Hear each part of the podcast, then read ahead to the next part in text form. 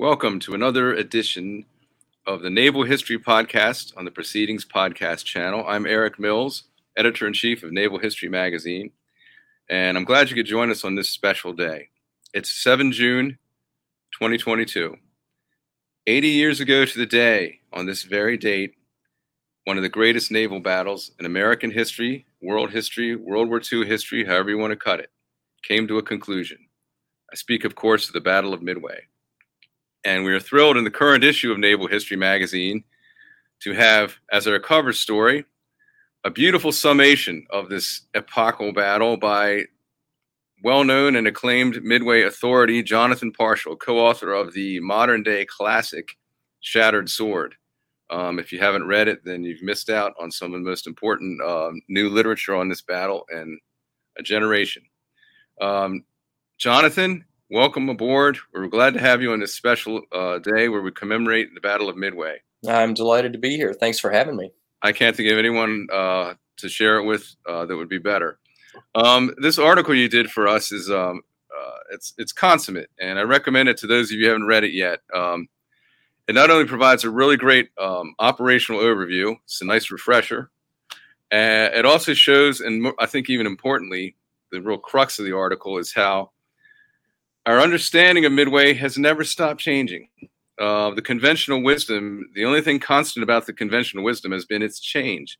So why don't we just kick it right off, John? Why don't you uh, let's start with a, a, nice sort of for the the viewers, a, um, sort of a rehash of the battle, a blow by blow to kind of get them back caught up to speed on what happened there. Then we'll look at how what we know about it has sure. fascinated and changed over time.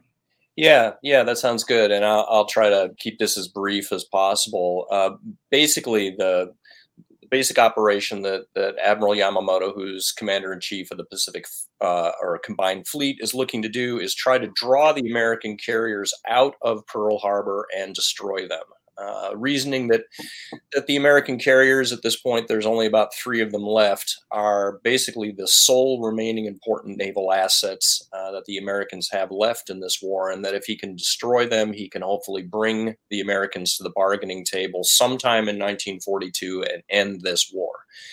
Um, unfortunately, uh, for Yamamoto. What he doesn't know is that the Americans have broken Japan's operational code, 20, uh, JN 25B. And that gives Admiral Nimitz, who's the commander in chief of the Pacific Fleet, bare time to scrape up the assets necessary to offer battle uh, around Midway. Uh, and he gets three of his own aircraft carriers up there by hook or by crook uh, the Hornet, the Enterprise, and the Yorktown.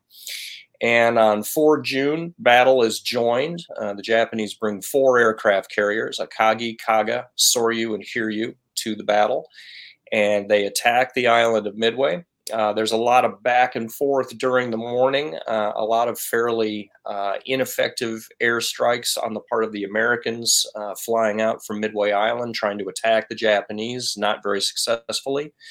Uh, and the Americans likewise uh, detect the Japanese first. Uh, we get our carrier strikes in against the Japanese first, but they too are not very effective, with a number of torpedo plane squadrons going to their doom uh, around 0920 in the morning.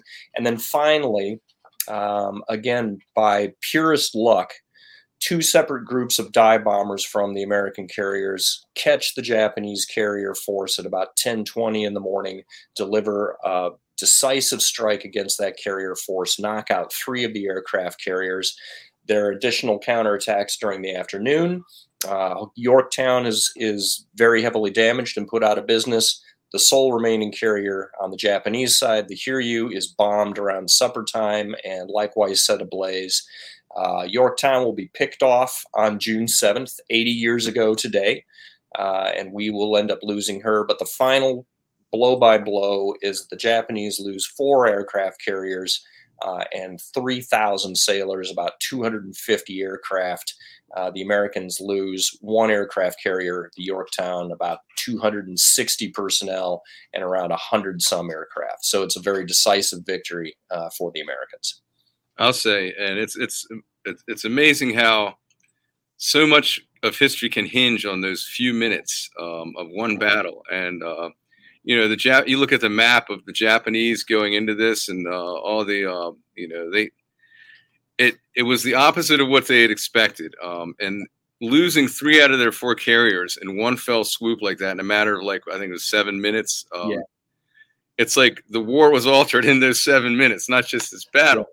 Yeah. Um, so yeah, there's it's just it's a phenomenal um, and, and for America in spring of '42, uh, this was like manna from heaven. Uh, yeah, it was just such a stunning turnaround of how fortunes had been. Um, I think it was easy to see why uh, this was embraced from the get go. As you point out in your article, by the official Navy right up in 1948 is already calling it the most important naval battle in history, world history. Right. One of the most important. Yeah. yeah. Um, but one of the early things that arises out of that elation, as you talk about, is this sense that uh, you know we were the underdog. I think we generally felt like the underdog after Pearl Harbor, and you know it's been a rough spring, right? Um, yeah. You know, you've got the U-boats on the East Coast, uh, the Pacific right. happening, and so yeah, just like right thing.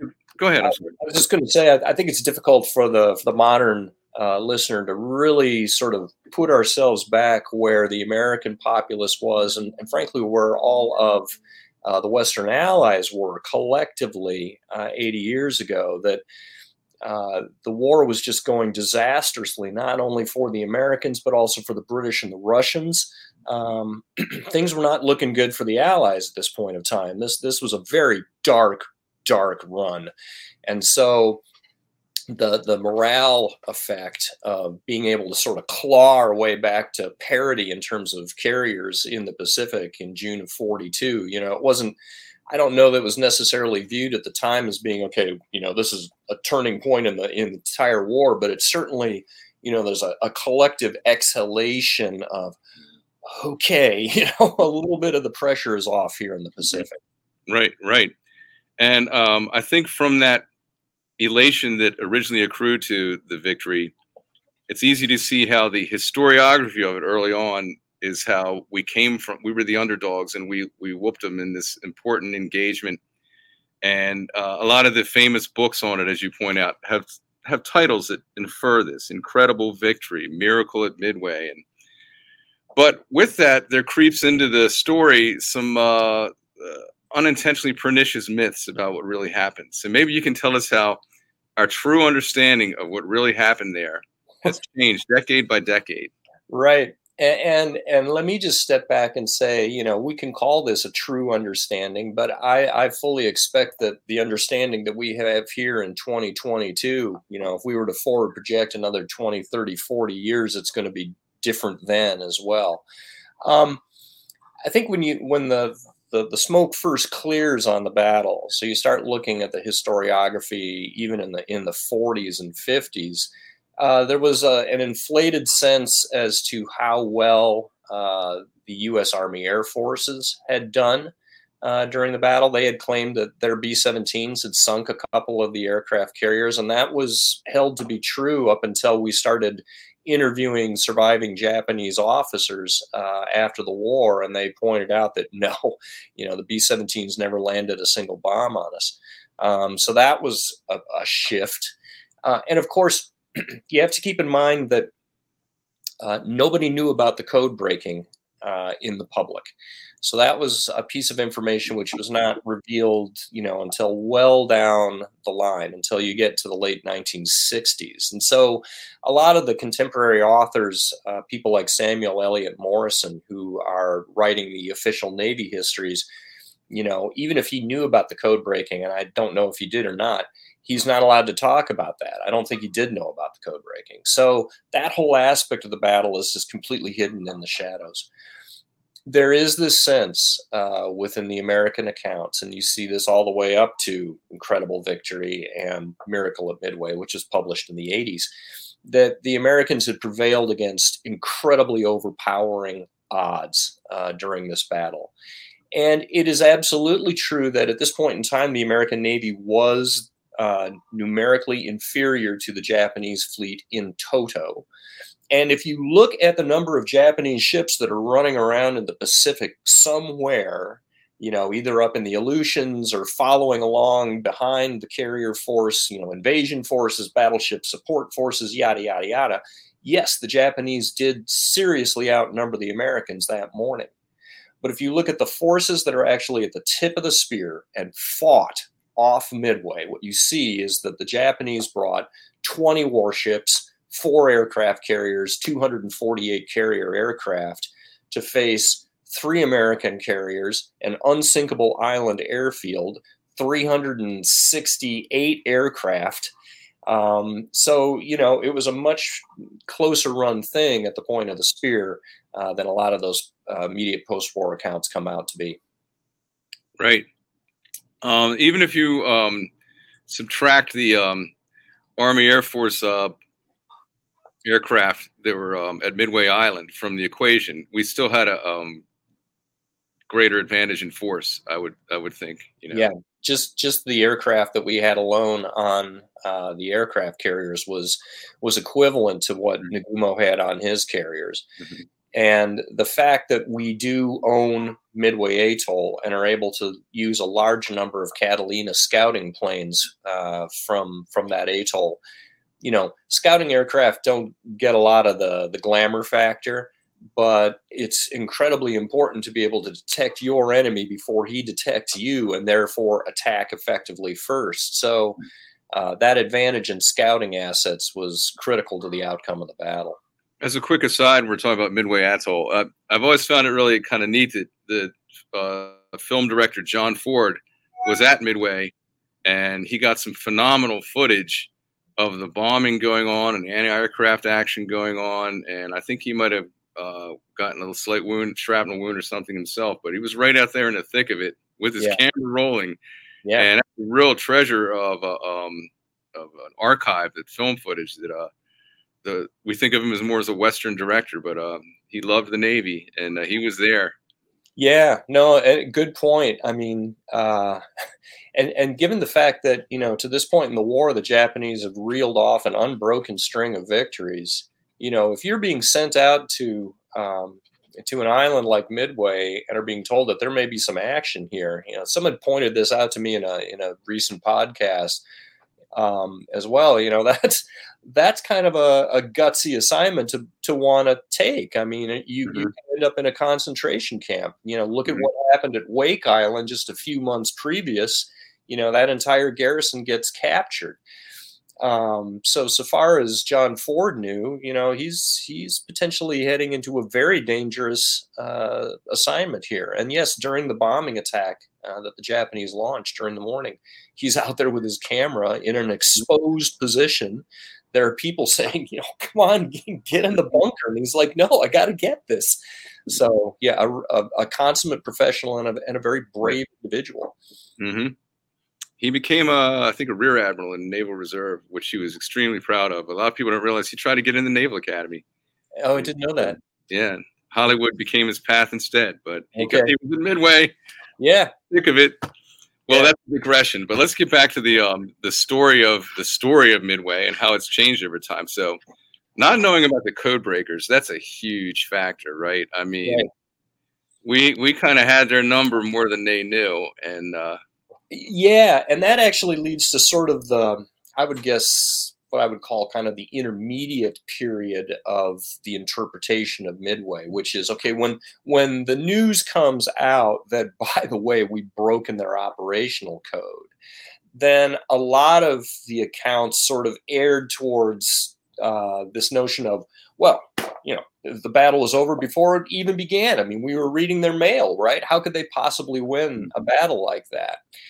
Nowadays, I think that there's there's a pushback on that tenet of thinking in that there's a there's a better understanding of just how difficult it is to translate strategic level intelligence into actionable tactical level results. And I'll give you an analog.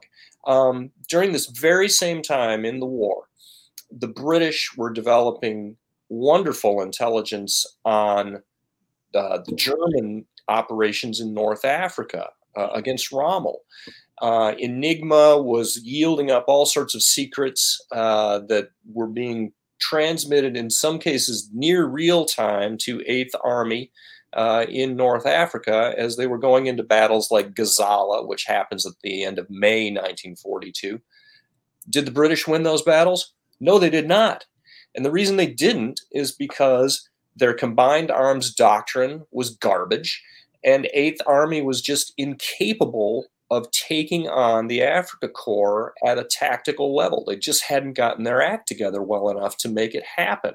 So, you know, the same thing is certainly true of naval warfare that um, just because the Americans are reading enough of Japan's mail to know that there's going to be an operation that's going to happen off of Midway at approximately this date does not necessarily mean that our carrier air groups are going to be proficient enough to get the job done against the Japanese. Mm-hmm. So that's one of the first things, and that doesn't come out to the late '60s. Um, right. I'm trying to think of some other uh, really good examples you give of how this changes because it really does evolve through the decades. Um, what was the the real earliest? Well, I mean, I'm sure there were a spate of them, um, but Walter Lord's um, Midway book was like is that early '60s, I believe. Yeah, late '60s, yeah. yeah. Like I want to say 1967. Yeah. Uh, oh, okay. Uh, as you point out, um, that's a beautifully written book. Oh um, is when, when we're talking about how a lot of the information in these earlier accounts we now know more about right there's still a value as literature if you will as historical literature i mean walter lord would be a good example would you not agree i mean that's still a beautiful book to read and absolutely um, volume on it it's just it's like it's no I, I, would yeah i would never poo poo uh, that book at all. It's incredibly well written. It still stands up very well in terms of its uh, what I want to say character portrayals. Um, certainly, it, it, gets some details wrong uh, regarding what was going on in the Japanese flight decks at the time of that dive bomber attack, and we're, going to talk about that here in just a little bit. Um, but the other thing I'll say about Walter Lord is that he was an incredibly generous individual that uh, when Tony and I were working on our book, we reached out to him because we wanted to get some of the interview notes that he had for uh, his um, officer interviews. And he was amazing to us. Uh, even though at that time he was very sick with Parkinson's, he told his personal secretary, you know, give these guys basically everything that you can. And his assistance was invaluable.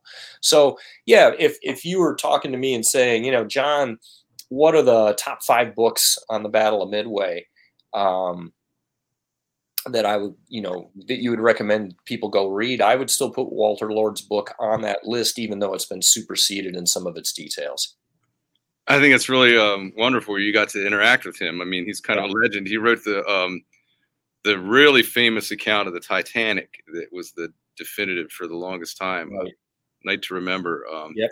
Numerous other books as well.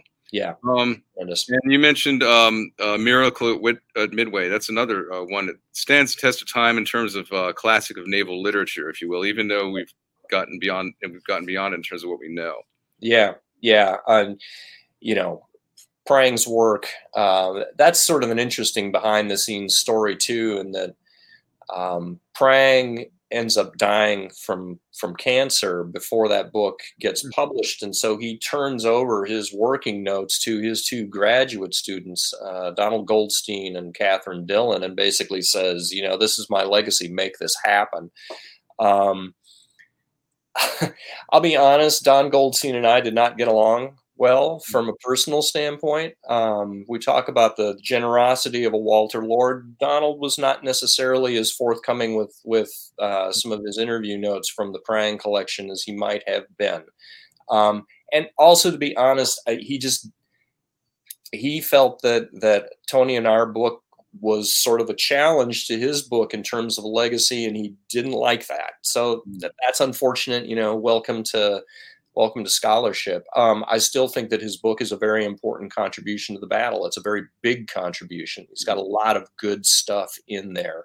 Um, but the, the nub of the matter for us from an interpretational standpoint is what was going on on the Japanese flight decks at 1020. And, and that really is the big clarification that our book brings into the mix.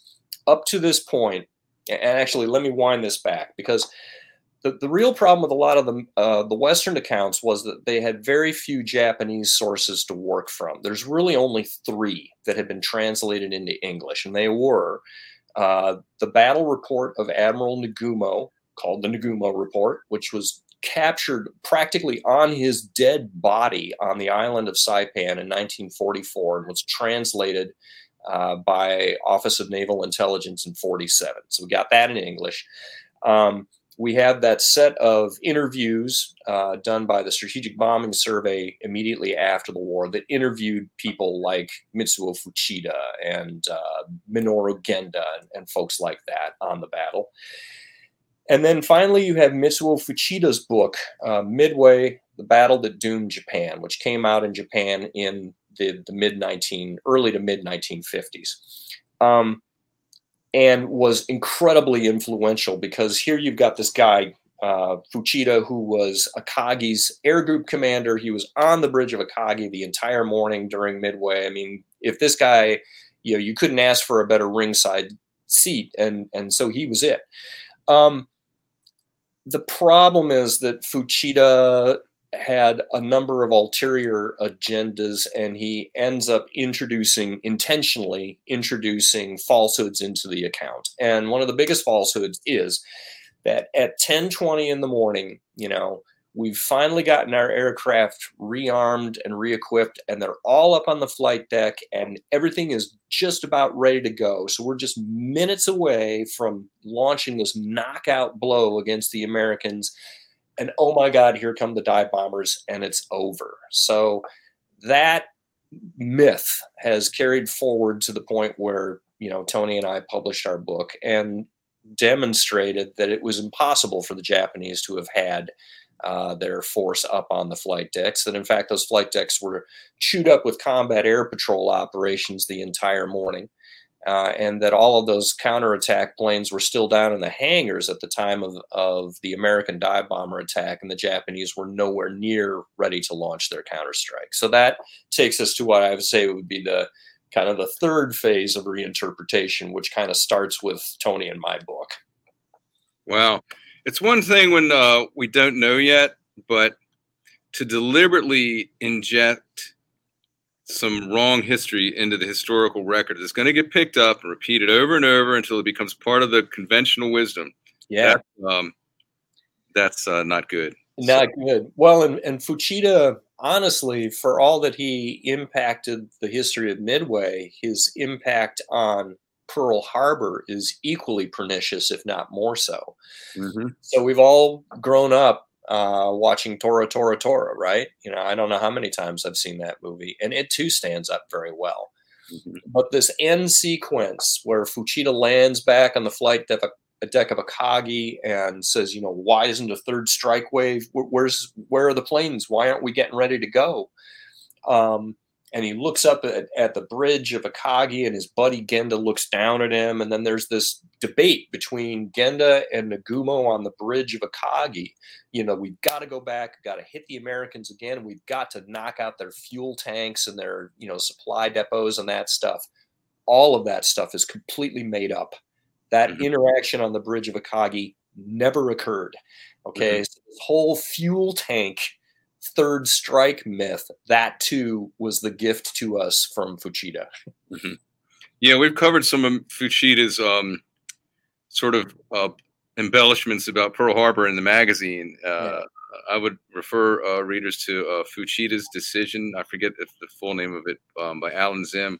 Yes. The year one year uh, really kind of ripped the lid off how wrong a lot of this stuff yeah. that had crept into the record early. Yeah. Tora Tora Tora. Yeah, I love that movie. It holds great up. movie. There's some made up stuff in there, but it brings us to a question from a viewer. Uh, yeah. And that's about the recent Midway movie. Yeah. Um, and I, I haven't asked you this. I don't know either. What are your thoughts about that movie? I've heard. Yeah. Well, okay. So I, I was hired as a consultant for that movie. Oh. Uh, yeah, late late in the uh, in the process, and I'll be honest, they had me doing dumb stuff. Uh, they, I, I was like, you know, don't you want me to check your fact check your script?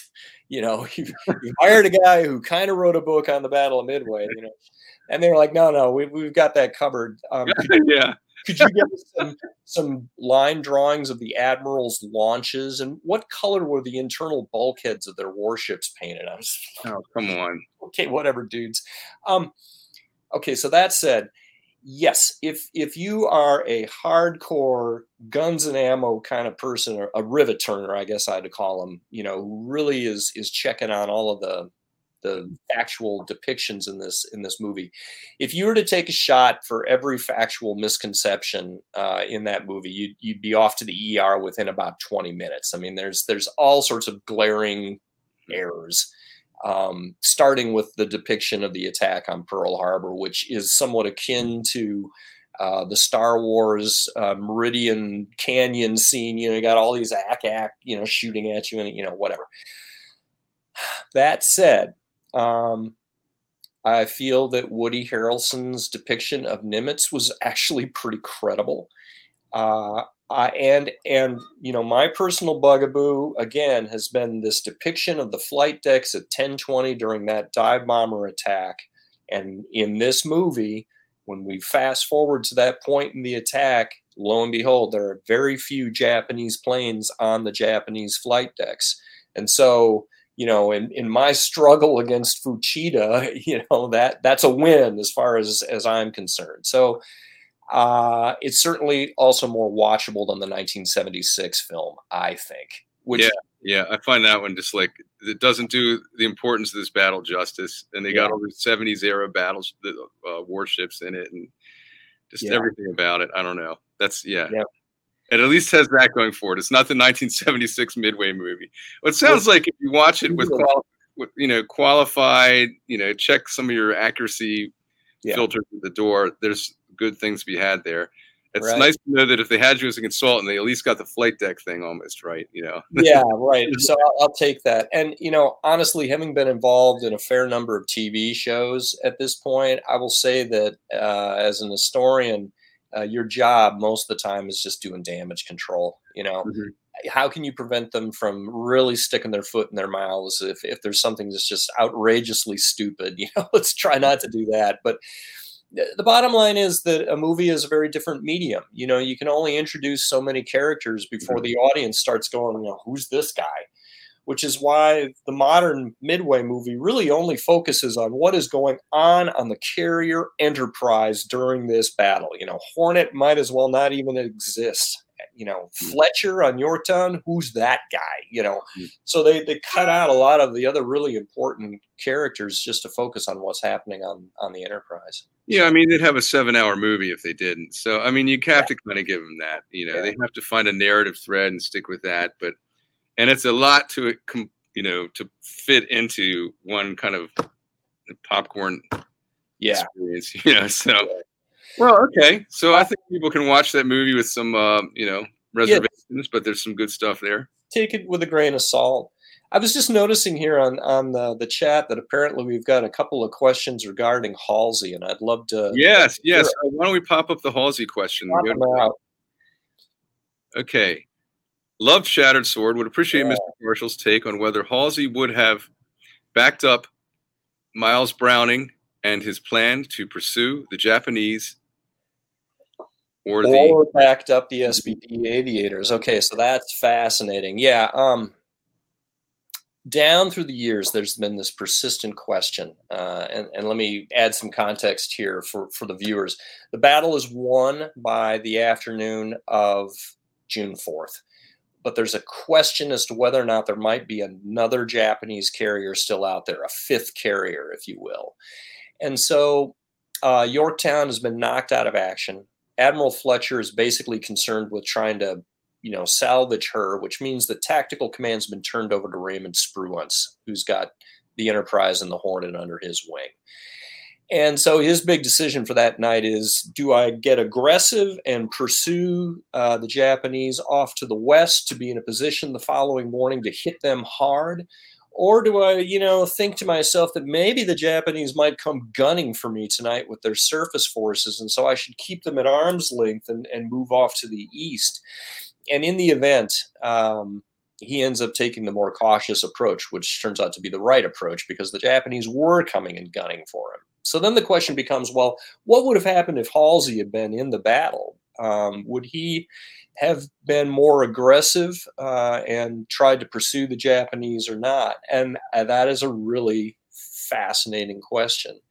Um, a lot of people have said that he probably would have tried to pursue them and he might have ended up then under the guns of the Japanese late at night. There's another sort of counter counterfactual to that, though, which is to say that if Halsey had been in charge of the battle during the morning, um, there's this incident where the Hornet sends her air group off on the infamous flight to nowhere. Hornet does essentially nothing during the, the whole battle during the fourth, except squander her air group. And that seems to be the result of her skipper, Mitscher, uh, who was a carrier guy and didn't particularly like taking uh, orders from either Spruance or Fletcher, who both were not carrier guys. Um, doing his own thing. Well, what if Halsey had been in charge? You know, I personally think that if Halsey had been in charge, uh, he would have yanked Mitscher's chain and said, No, you're going to send the aircraft where I want you to send them, which is in the same general direction that Enterprise and Yorktown are. In which case, they might have all encountered the Japanese at beginning around 0920 and knocked the entire carrier force out by lunchtime. So then, you know, you don't have to worry about a follow up strike or a nighttime engagement because the battle's already done. So I, I don't know. Um, I do think that Halsey, with with respect to you know, would he have backed up his aviators versus his chief of staff Miles Browning? I think that had he been confronted with uh, technical information by his aviators that uh, the follow up strikes the next day uh, were too far out of range. I think that Halsey was enough of an intellectually honest guy to side with the aviators in the same way that Raymond Spruance did. I love a good contrafactual. So uh, thank you for that question. And uh, thank you for the shout out to uh, Shattered Sword. Um, we have actually another question. Let's do it while we're at it. Um, okay, this one kind of ties in with the first one in a sense. Uh, it's a very intriguing question. Um, do you think uh, Midway's early histories influenced popular culture? Example, the original Star Wars, A New Hope, and the Death Star attack as heavily inspired by World War II dogfights? That's a fascinating question. Um, thank I, you, Robert Elliott. Yeah, thank you, Robert Elliott. Um, and I don't know enough about George Lucas, for instance, you know, where he came from as a kid because it, it, really does kind of wind back to that, right? You know, what, what, did you see as a kid that influenced you? You know, uh, when I think back to my own interest in history, it was uh, sparked in large part by my dad, who is a retired college prof. He had an access to reel-to-reel uh, film projectors, and he started bringing me home um, Victory at Sea on reel-to-reel, and you know he would you know show those episodes those old tv shows up on the living room wall for me as a first grader because i was already interested in the navy. And so victory at sea you know influenced me uh, profoundly to get into this field. So what did george lucas look at as a kid? I bet you that would explain a lot uh, around you know again the canyon scene on the death star. I will tell you that i think the reverse is very much true that i think that uh, Star Wars has uh, I don't want to say infected, but certainly, uh, you know, it has certainly affected movies, much like the the more recent Midway.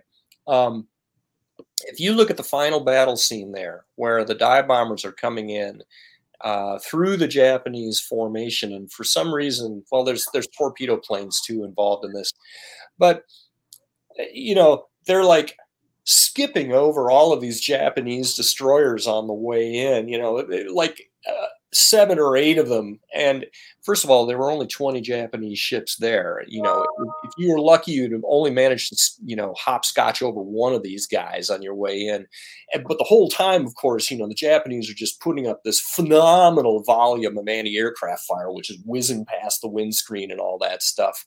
And so, uh, the, the military history crowd, uh, myself included, kind of jokes about the Star Wars effect that modern movies are expected to have these scenes where if you're in an airplane, by God, you're going to be flying through some hellacious flak at some point in this movie because that's what Star Wars has given us.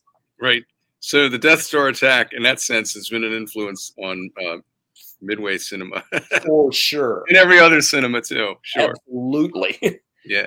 Well, you know, Lucas was a boomer, so he very well could have watched uh, Victory at Sea when it came yeah. on TV in the 50s. And mm-hmm. oh, that show influenced so many people. I mean, to watch it this day, the opening strains of that music oh. and the uh, the yes.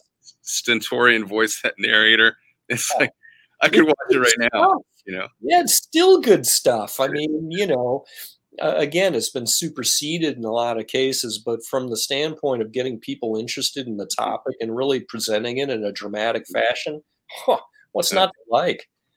Yeah, everybody, if you haven't watched it in a while, the whole thing is out there. You should watch it all over again. It's yeah, really I've got them on. I got them on Blu-ray. You know? yeah, yeah, yeah, I hear you. I'm with yeah. you.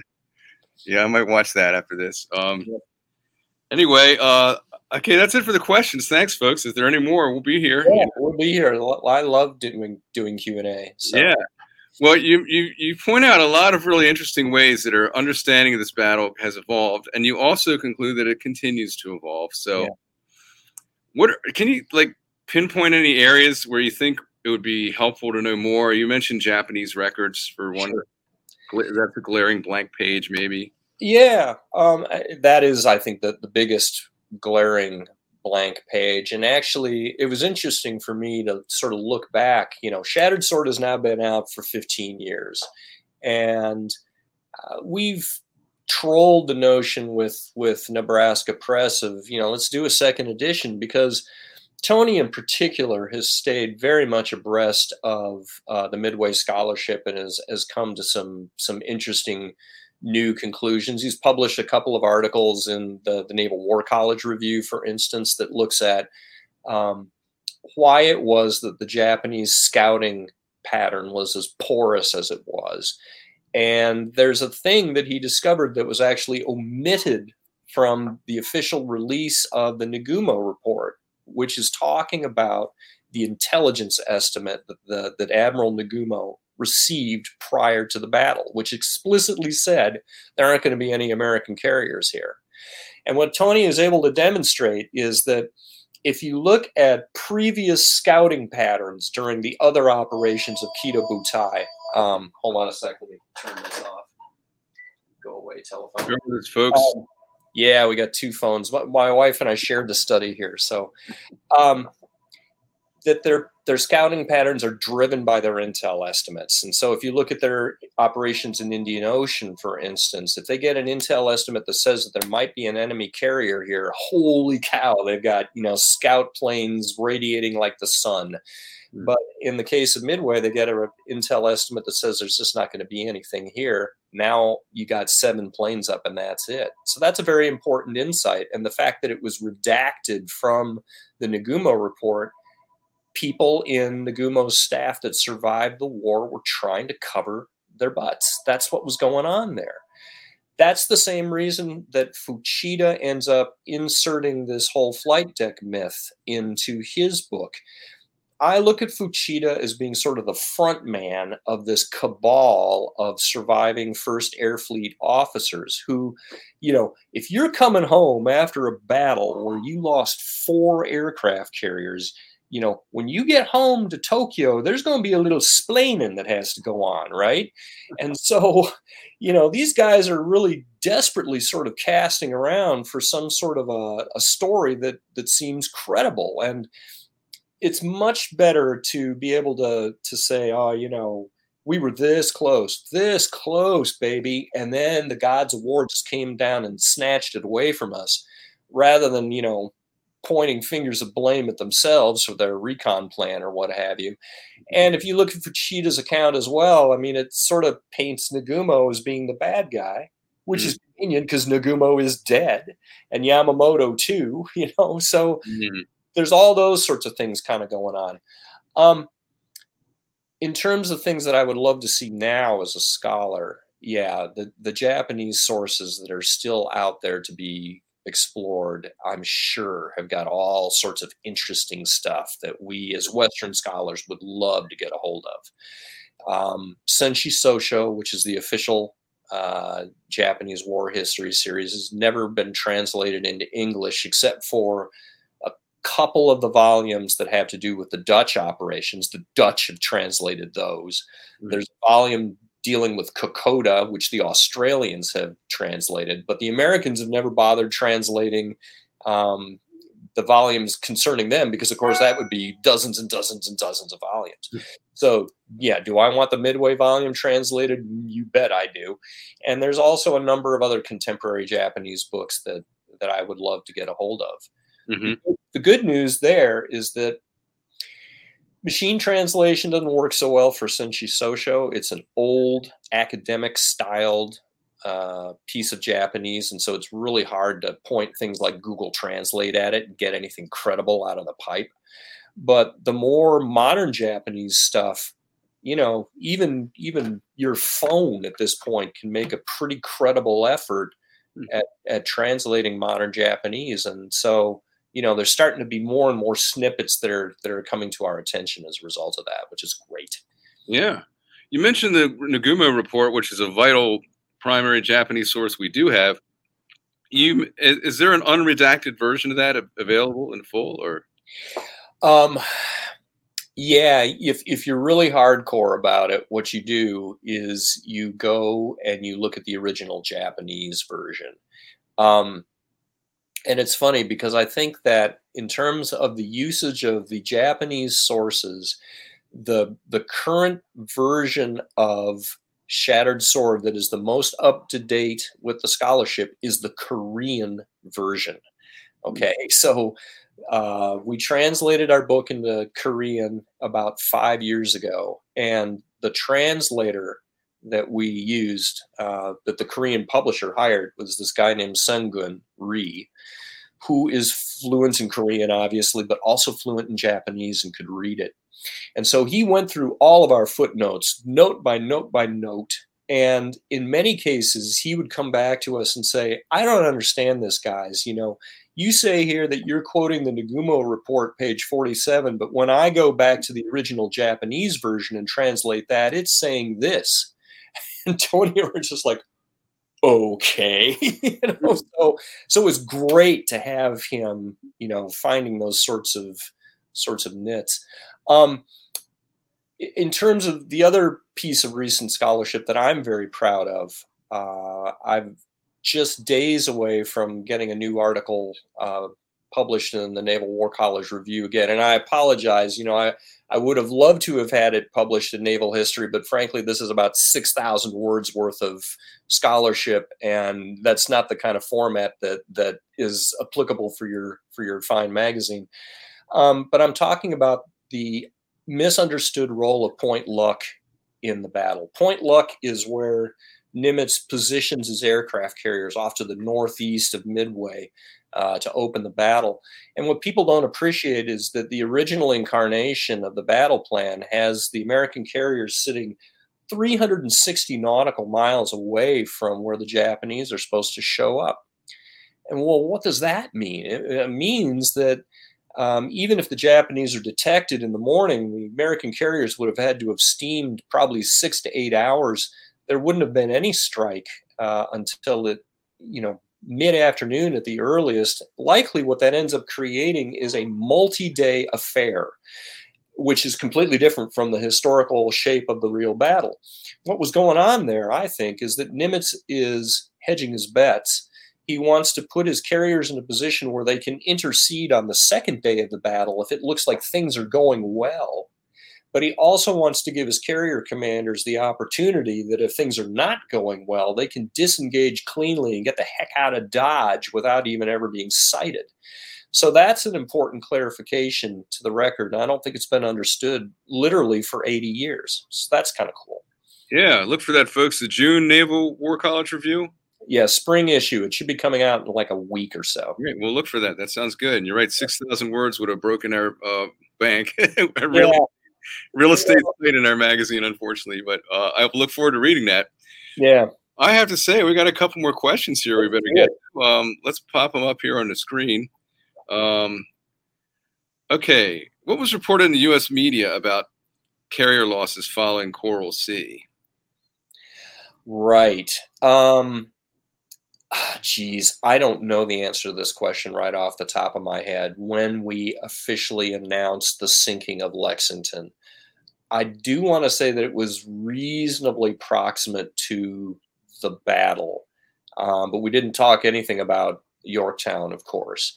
You're quite right. The questioner is quite right uh, in saying that the Japanese did think that they had sunk both Lexington and Yorktown, and therefore, uh, for this operation against Midway, they should only be up against two American carriers, max Hornet and um, Enterprise that in turn influences Japan's decision that okay, well, just because Shokaku and Zuikaku get kind of dinged up down in Coral Sea, I've still got four aircraft carriers. The Americans have only got two, so I feel comfortable going and fighting that battle. Um, we certainly were very, very um, keeping the cards close to our chest regarding Yorktown's status. And honestly, we didn't really know Yorktown's status until she docks on May 27th. Uh, and they have a chance to haul her into the dry dock the following morning and make an assessment of what's, you know, what they can repair in those 48 hours. So, a good question. Yeah, thank you, Christopher Rowe. I think that's your second one. Thanks for engaging. We really love it. Uh, okay, we got another one here. This one's about the Japanese Navy. Is it true the Japanese Navy didn't allow the surviving sailors to go home to keep the results of the battle away from the public and sent them away, far away to Japanese bases? It is absolutely true. Uh, and in fact, you can mark uh, the Battle of Midway as sort of the beginning of a concerted campaign on the part of the Japanese authorities to keep the lid on any bad news that's coming out of the war. Um, and this cover up was um, authorized by Hirohito specifically, you know, hmm. who who goes so far as to say, "I'll issue uh, an imperial rescript," which is you know a, a, a, big deal in Japan when the emperor deigns to issue a rescript commemorating this glorious victory that our naval forces have just won. So the emperor is willing to lie on behalf of this of this cover up job. Meanwhile, uh, yeah, the wounded sailors from those carriers are being sequestered in special, isolated military hospitals, and they are not allowed to see family members or anything of the sort. Um, a lot of the unwounded survivors do end up finding themselves shipped off to remote outposts down in the South Pacific. Uh, a lot of the aviators, of course, are going to end up being attached to other carriers and are going to find themselves um, you know, going to their deaths in the carrier battles uh, later on in, in 1942. For instance, uh, Commander Murata, who was the torpedo squadron uh, commander on Akagi. He's the leader of the torpedo attack against Battleship Row at Pearl Harbor. He's going to die in the Battle of Santa Cruz in October of 1942. So, as much as possible, the Japanese tried to, you know, just get all these guys out of Japan and send them to places where even if they did talk, uh, word was not going to get back to the the general public. It had to have been a shock to the Japanese psyche, the uh, outcome of this battle, no question about it. They went in there to deliver a death blow, right? it uh, blew up in their faces, quite literally, yeah. and history would never be the same. Yeah. Well, today has been Jonathan Parshall, uh, co-author of Shattered Sword, a um, modern-day classic of the Battle of Midway. It's been an honor to have you with us, John, on this 80th anniversary of the windup of the battle. And uh, we look forward to um, having more from you in the magazine going forward. As you mentioned, this is an enduring topic. Yeah. Um, and we'll never stop being interested in it here at Naval History. And uh, I feel our readers are the same. Um, and the fact that uh, we keep learning more about this is another perfect example of how history is not ever finished. Yeah. And thank you for joining us, John. Really appreciate it. And I want to thank you all for joining us as well and for the questions. Uh, those are very well, much welcome. And we love having the conversation with you as you watch because that's part of the whole thing of what we do at the Institute, which is uh, we're in the business of discussing things like this. And you really want to be a part of the discussion, you should join if you're not a member yet. And there's where you go to to join, right below me on the screen there. Um, access to great archives that are here at the Institute and um, the lively ongoing debate that we have um, carried on for the fleet and for the public at large load these many years, almost 150. So thanks, um, everyone, and uh, we'll see you here next time for another Naval History edition of the Proceedings podcast. I'm Eric Mills, and it's been a pleasure, and we'll talk to you soon. Take care.